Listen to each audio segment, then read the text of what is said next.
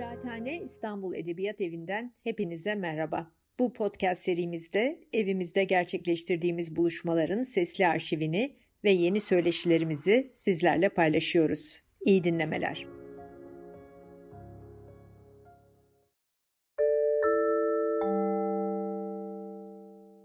Merhabalar, ben Aslı Tohumcu. İstanbul Edebiyat Evi'nin e, Firuzan Konuşmaları serisinin ikincisi bana emanet edildi. Dolayısıyla e, Firuzan'ın ilk 1971'de e, yayınlanan Parasız Yatılı kitabı da bana emanet.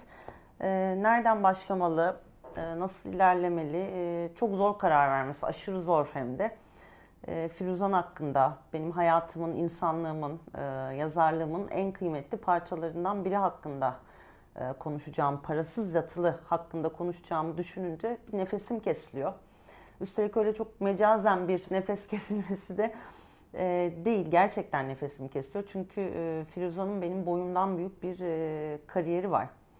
Ne kadar çabalarsam çabalayayım Firuza'nın bu ilk eserine olsun ben yaklaşamam.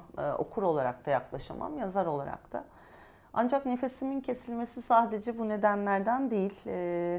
Parasız yatıl deyince aklıma e, İskele parklarındaki Ölü Baba, e, onun e, ölümünün üzüntüsünü üzülüp üzülüp bitirmiş anne ve e, büyümesi durmuş çocuk gelip oturuyor göğsüme. Önce onlar geliyor, oturuyor göğsüme. En çok onlar kesiyor nefesimi. E, bu üçünü e, Haraç'ın serveti takip ediyor. Derken yaz geldeki çocuklar geliyor peşinden. Ardından hala Adile, işte Vedat, Miraç, e, böyle isyan mı, e, öfke mi olduğunu anlayamadığım kocaman bir duygu kabarıyor göğsümde. Böyle kaburgalarımı kırıp çıkmak istiyor dışarı olmuyor. Böyle büyük bir acı tam şuramda. Ve gözlerim doluyor parasız yatının insanlarına düşünce, e, düşününce. Aslında ülkemi, ülkemin insanlarını düşününce e, gözlerim doluyor ve şuram acıyor yine. E, yalnızlıklarını, yoksulluklarını, yoksunluklarını, haksızlıkların aynılığını, değişmezliğini düşününce diyeyim. E, bir yandan da böyle enteresan beklenmedik bir umut hissediyorum. E, Firuzan çünkü heybetli, gösterişli bir ağaçsa e, bizim öykü ormanımızda. Ben de onun dallarından birinden e, filizlenmeye çalışan bir tohumum bir akrabalığı taşıyacağım ben de buradan Firuzan'dan e, parasız yatılı başta olmak üzere bütün kitaplarından öteye. Demek ki ben bu ormanda ya da bu dünyada tek başıma değilim asla. Bir okur olarak da değilim, bir insan olarak, bir yazar olarak da değilim. Asla tek başıma değilim. Bu çok önemli. Çok güzel, güçlendirici ve moral verici bir duygu. Hmm, Firuzan benim e, yazar olmama sebep olan insan yazar. E, bu açıdan bakınca da böyle Firuzan'ı tuhaf bir sahiplenme e, duygusu kabarıyor kalbimde ona karşı. Tabii ki diyorum ben konuşacağım Firuzan hakkında. Başka kim konuşacak bana yakışır diye. E, ne de olsa ta 17 yaşında e, çarptı beni e, Firuzan. Pusulam oldu benim.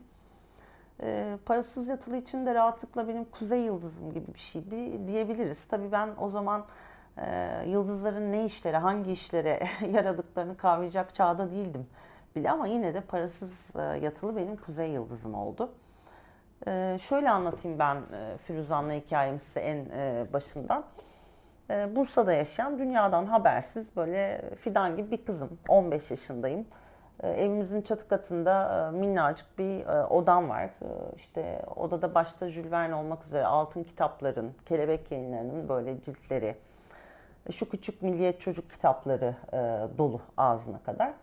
Ee, bir de sadece benim görebildiğim küçük bir gnom ailesi var. Odanın böyle eğik, beyaz badanalı e, duvarlarına lacivert ve siyah pastellerle ben yazar olacağım yazmışım. Böyle niyetimi, hayalimi yazarak mühürlemişim sanki. Ee, o, o vakitler tabii insanın e, niyetlerini mühürleyen daha ciddi şeyler olduğunun da farkında değilim ama Odamın da böyle gökyüzüne açılan bir penceresi var. Onu ben açıyorum yaz kış demeden böyle hava ıslak değilse kiremitlerin üzerine e, çıkıp oturuyorum. Kargaları seyrediyorum. 4. Murat Camii'nin işte ezan okumak için e, minareye çıkan müezzinini seyrediyorum. Bursa Ovası'nı seyrediyorum. Ova da bana bakıyormuş gibi geliyor. Müezzin beni görüyor mu? Çok emin değilim. Ve orada otururken müthiş hikayeler yazmam gerektiğini düşünüyorum. Yazar olmam gerektiğini düşünüyorum. E, çünkü yazar olmak demek ki insanlara heyecan verecek hikayeler anlatmak demek. İnsanları sayfalar boyu e, sürüklemek demek. Aslında hayaller sorgulanır mı? Sorgulanmaz aslında ama hele de geçmişin hayallerini sorgulamak biraz e, saçma bir şey bir yanıyla ama işte insan sorguluyor ya da hayret mi ediyor artık bilmiyorum geçmişe bakınca galiba evet hayret ediyor. Ee, en çok da kendi toyluğuna, e, cahilliğine hayret ediyor. Tabii sevimli bir cahillik çünkü masumiyetten kaynaklanıyor ve iyi niyetli ama bir hikayenin ne demek olduğunu tam anlamıyla bilmediğim e, vakitler ama e, hikayelerin insanlarda uyandırabileceği iştahı görür gibi olmuşum demek ki ki peşine düşmüşüm hayallerin ve o yüzden işte yazar olmayı güzel, heyecan verici hikayeler uydurmak efendim e, güzel hikayeler anlatmak sanan 15 yaşında bir kızım. Şimdi insan dönüp bakınca kıyamıyor bir yanıyla. Çünkü yazar olmanın nasıl bir şey olduğuna dair e, hiçbir fikrim yoktu o zamanlar. Müthiş bir heves ve iştah var. tabii ki yazar olmanın ne demek olduğunu insan işte yazarak, üreterek, yazdıklarını yayınlatarak, okuyucuyla karşılaşarak deneyimliyor. Ama yazar olmanın ne demek olduğunu en çok galiba usta yazarlarla karşılaşmalarında tecrübe ediyor insan. Siz kendiniz e, yazar olsanız bile. Ve en çok okurluk sanatında ustalaşarak, ustalaşarak e, öğreniyorsunuz bence. Usta yazarlarla şimdi karşılaşmalar deyince karşılaşmalar çok önemli.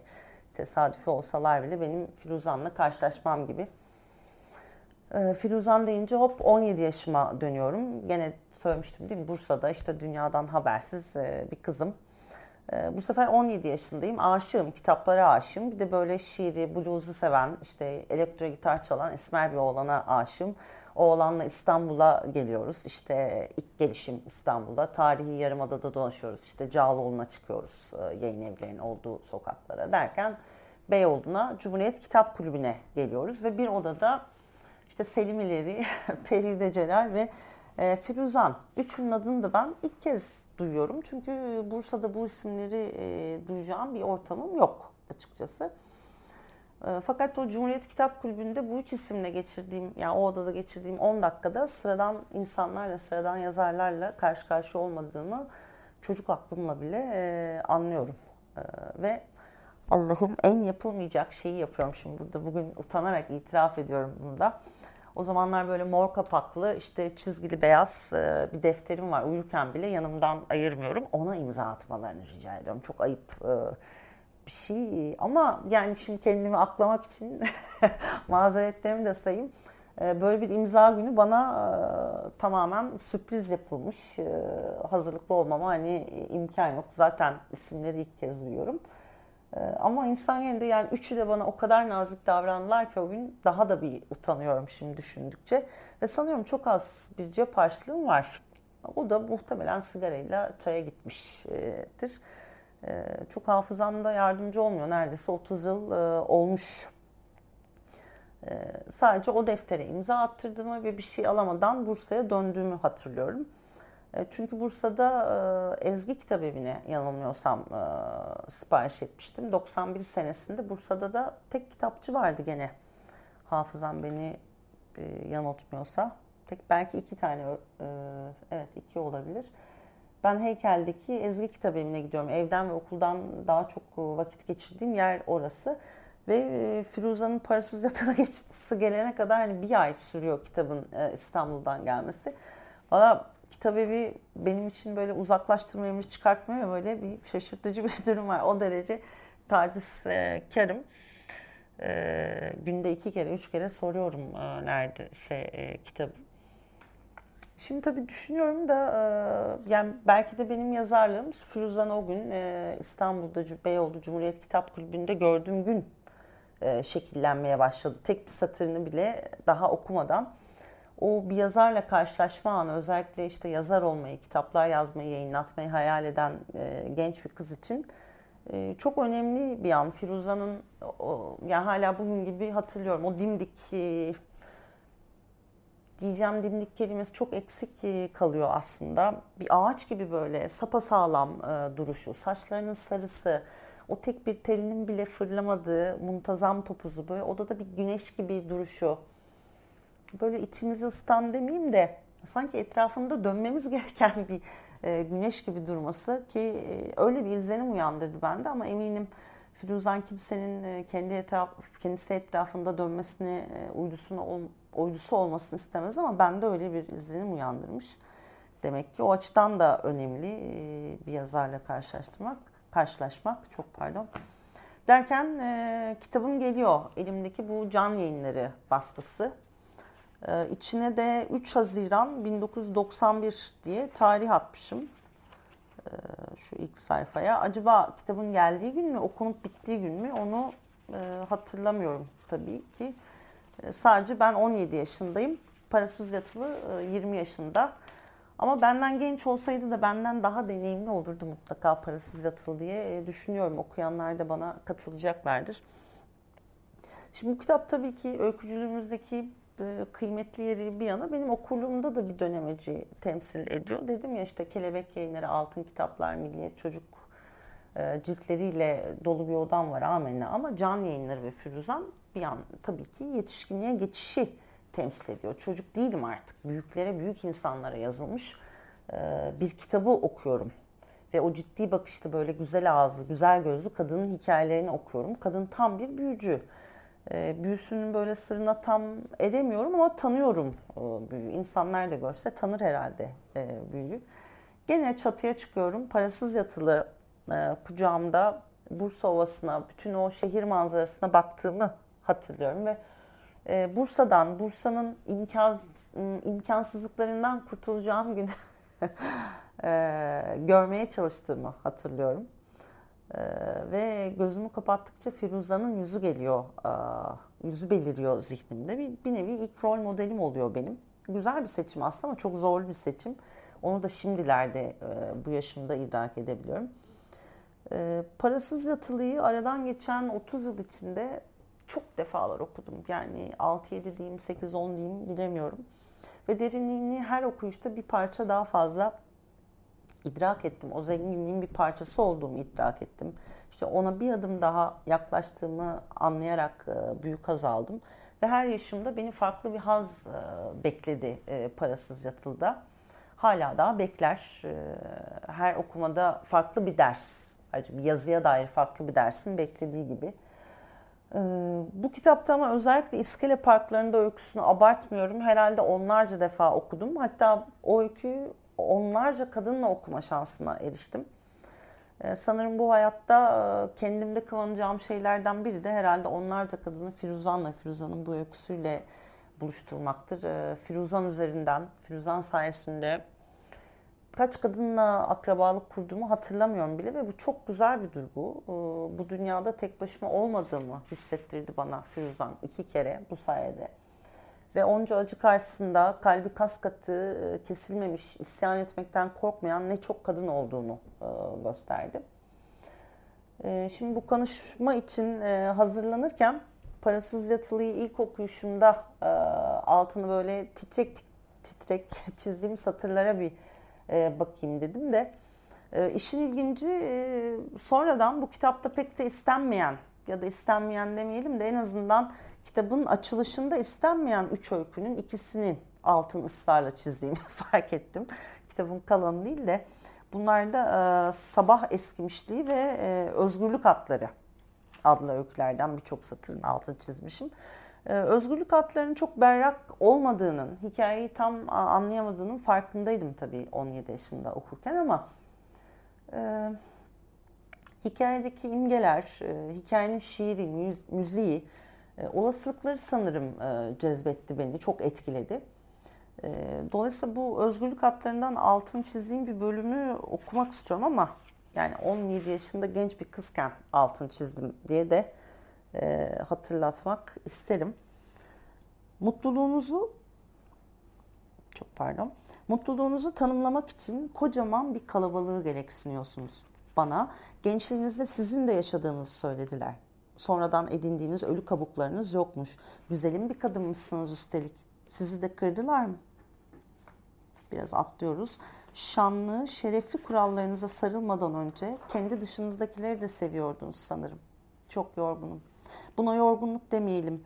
Hüzündür olsa olsa palyaço giysileriyle gelen hüzün. Aslında çok e, yani mutluluğu da e, mutsuzluğu da e, sevmeyi de yorgunluğu da hüznü de aslında çok bilmediğim ve hani bu suratıma vurulsa çok da sevinmeyeceğim bir yaş. O açıdan ben bu satırların altını çizmemi enteresan buluyorum. Gene ergenliğin bu kendini beğenmişliği, deneyimsizliği içinde iki satır daha var paylaşmak istediğim. Sizi bir gün ağlarken görmüştüm. Ne kadar sevilesi gelmiştiniz bana. Yıllarla siz tüm mü yiteceksiniz ne? diyor. Ya da e, ben çocukken ne zaman çocuk olmuştum? Görünmeyen adam olup pasta yemek isterdim. Ne kıtmış tutkularım. Gidiyor musunuz güle güle? Kapıyı iyice kapayın. Sizden üşüdüm. Ve küçücük bir bölüm daha. Ha şurası. Aa, yani aşkı kabul etmediğimizi nereden çıkarıyorsunuz? Sizi de kırarlar. Zaman her şeyi yıpratır. Bizim kuşak neyin nedenle sürdürüleceğini çok iyi biliyordu. Ama siz öyle misiniz? Bir garip direnme, zorlamadır gidiyor diye.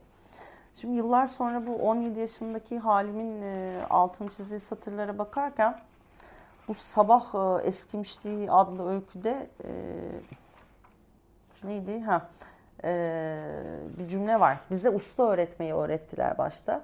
Şimdi bu cümlenin altını çizmediğimi görünce çok böyle üzülmem, bozulmam kendi çocukluğuma da biraz komik herhalde. E, ama insan şaşıyor. Hani bu cümleyi nasıl kutsamaz, alkışlamaz o yaştaki halim. E, bu cümlenin yanına nasıl kendi ergen e, manifestosunu yazmaz. Böyle e, yazıklar olsun diye e, karşılıyorum kendi gençliğimi. Ee, buradan nereye sıçrayalım? Taşralı'ya. Bu okumaya Paşa karısı teyzesinin evine şehre gelen e, üniversite öğrencisi kızın öyküsü. Taşralı'daki. Benim gibi yalnız biri için pazarları sevmenin güçlüğü anlatılmaz. Çözülmüş sarsak pazarlar öylesine altı çizilmiş oluyor ki. Bu cümlenin altını ben de e, üniversite öğrencisiyken e, çizdim. Yani 2-3 sene sonra e, kitabı ilk okuyuşumdan ve yanına da al benden de o kadar diye not düşmüşüm. Çünkü evi Bursa'yı çok özlemişim, çok özlerdim ondan e, sanıyorum. Bir de Taşralı'da şuraların altını çizmişim. Oysa keseceğim. Saçını kastediyor karakter. Hem de en kısa. Ders kitaplarımı değil, en sevdiğim yazarları alıp elime bir dolu yeri gezeceğim. Şimdi o dönemde ben de saçlarımı bir numaraya e, vurdurmuştum. Artık kent e, sıkıntısından mı, üniversitenin sıkıntısından mı? E, aşık olduğum çocuk bu defa başka bir çocuk. O Amerika yolcusu diye mi? Hatırlamıyorum. Berbere girmeden mi okumuştum Taşralı'yı tekrar? E, okuduktan sonra mı girmiştim berbere? Onu da hatırlamıyorum ama e, bir ufak asker tıraşı yaptırmıştım kendime. E, Taşralı'dan son bir alıntı paylaşayım. Hemen bir kekik kokusu uydurdum uzaktan gelen. Sonra da ağlayacağım e, diyor. E, ben de bu sona çok ağlamıştım onu hatırlıyorum. Tabii ki bu öyküdeki e, teyze yeğen, teyze kız arasındaki e, gerilim, uzaklık, belki kıskançlık sonraları e, dikkatimi çekti muhakkak. Okumanın nasıl bir eylem olduğunu, nasıl bir emek gerektirdiğini öğrendikten sonra. Neyse ki 30'lu yaşlarıma geldim, 40'lı yaşlarıma geldim. Mesela Nehir Öyküsü. E, yağışlardan kabaran e, nehirdeki büyükbaş hayvan ölüleri. E, suyun dönüşlerindeki köşelere takılmış şişmiş hayvan bedenleri. Ağanın e, gönlü kaymadığı, görgüsü de uymadığı için İstanbul'a dönen karısı yerine geçen 13 yaşındaki kızın bedeni işte o kızın yokluğa, kimsesizliğe kurban edilmiş çocukluğu. Sonra oradan Haraç'taki servete gelebiliriz. Böyle ömrü, ruhu, bedeni kemirilmiş, çürütülmüş e, servet, boyun büktürülmüş servet. Oradaki o devasa ahlaki çöküntü. Ee, ya o öyküdeki anasız babasız insan olur mu ki e, cümlesi. Ve peşinden yani e, hikayeyi e, bilen bilmeyen için çok güzel özetleyeceğini düşündüğüm hikayenin özünü veren e, cümleler. Hiç düşünmek istemem o Rusuhi Bey gecesini. Ne zaman düşünsem ihtiyarlığım, her şeyim kat kat ağırlaşmış oluyor. Burnumun dibindekileri unutayım da burada böyle Şuradan buradan çıkıveren geçmişimi açık ayan bileyim. Uyduruyor muyum ne? O geceden sonra eski, koyu, güçsüz uykularım gitti. O geceden sonra hiçbir şey danışamadım kimselere. Sonra Rusuhi Bey koynuma girmişti. O yıllardan bu yana erkekten, insanların birleşmelerinden bir şey anlamadım. Neye yarar? Ne zaman o iş olacak olsa bir telaştır alır beni. Çocuk olmaz korkma demişti ya ilk gece.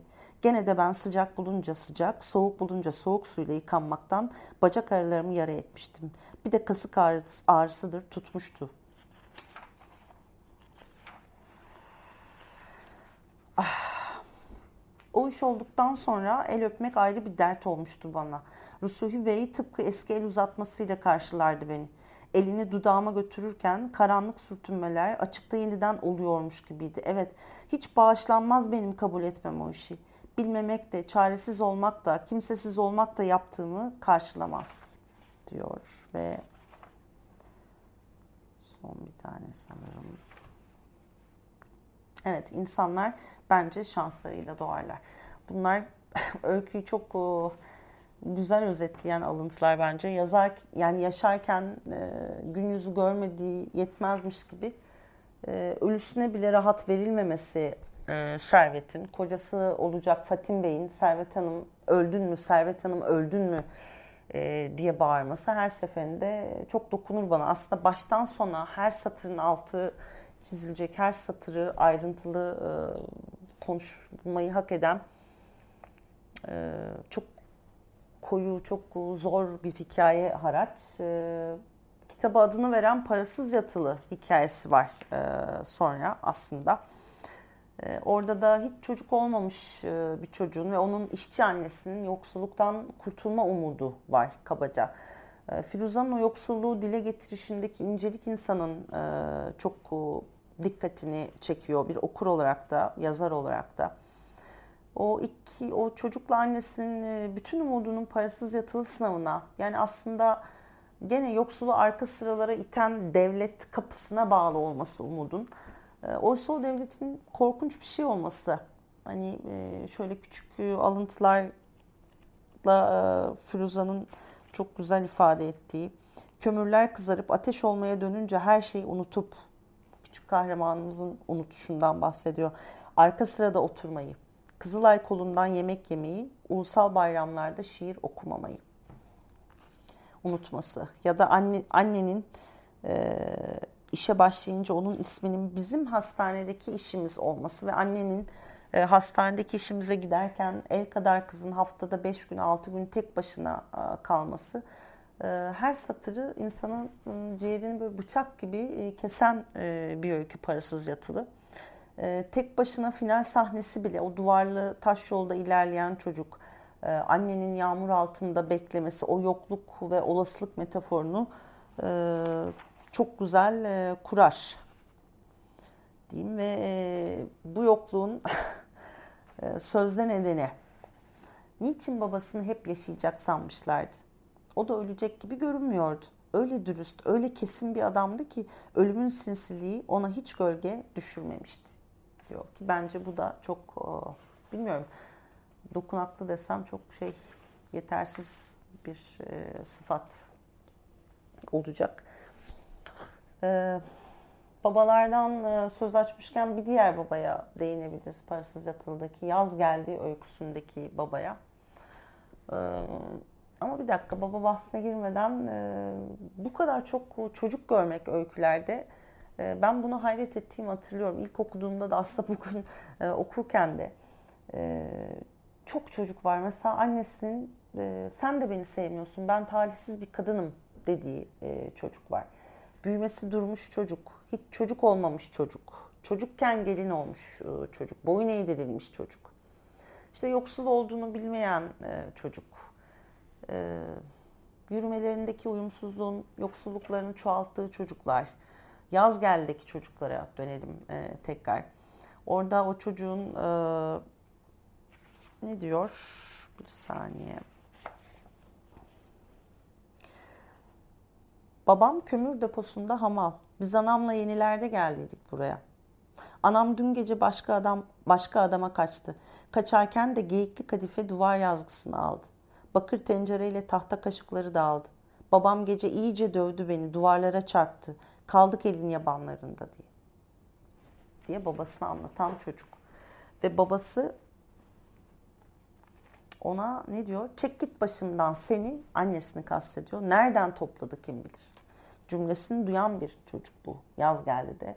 Ee, çok acı bir e, öykü. Her satır öylece e, çok e, acı. Ee, böyle bir e, bir bütünün, hüznün, yalnızlığın, işte varoluş sıkıntısının, göçün, yabancılaşmanın, yoksullaşmanın, yoksulluğun parçaları bu öyküler. Ee, her biri birlikte ve ayrı ayrı değinilmeyi, haklarında uzun uzun ustalıklı konuşulmayı e, hak ediyor ama ben dediğim gibi en çok iskele parklarında adlı öykü hakkında e, sohbet ettim kadınlarla. Öykünün e, atmosferi, kadının o cisimleşmiş acısı, e, kutsal annelik safsatasının yerle bir edilmesi, yerine insanlığın, merhametin konması, bunların sorgulanması benim gözümde tabii.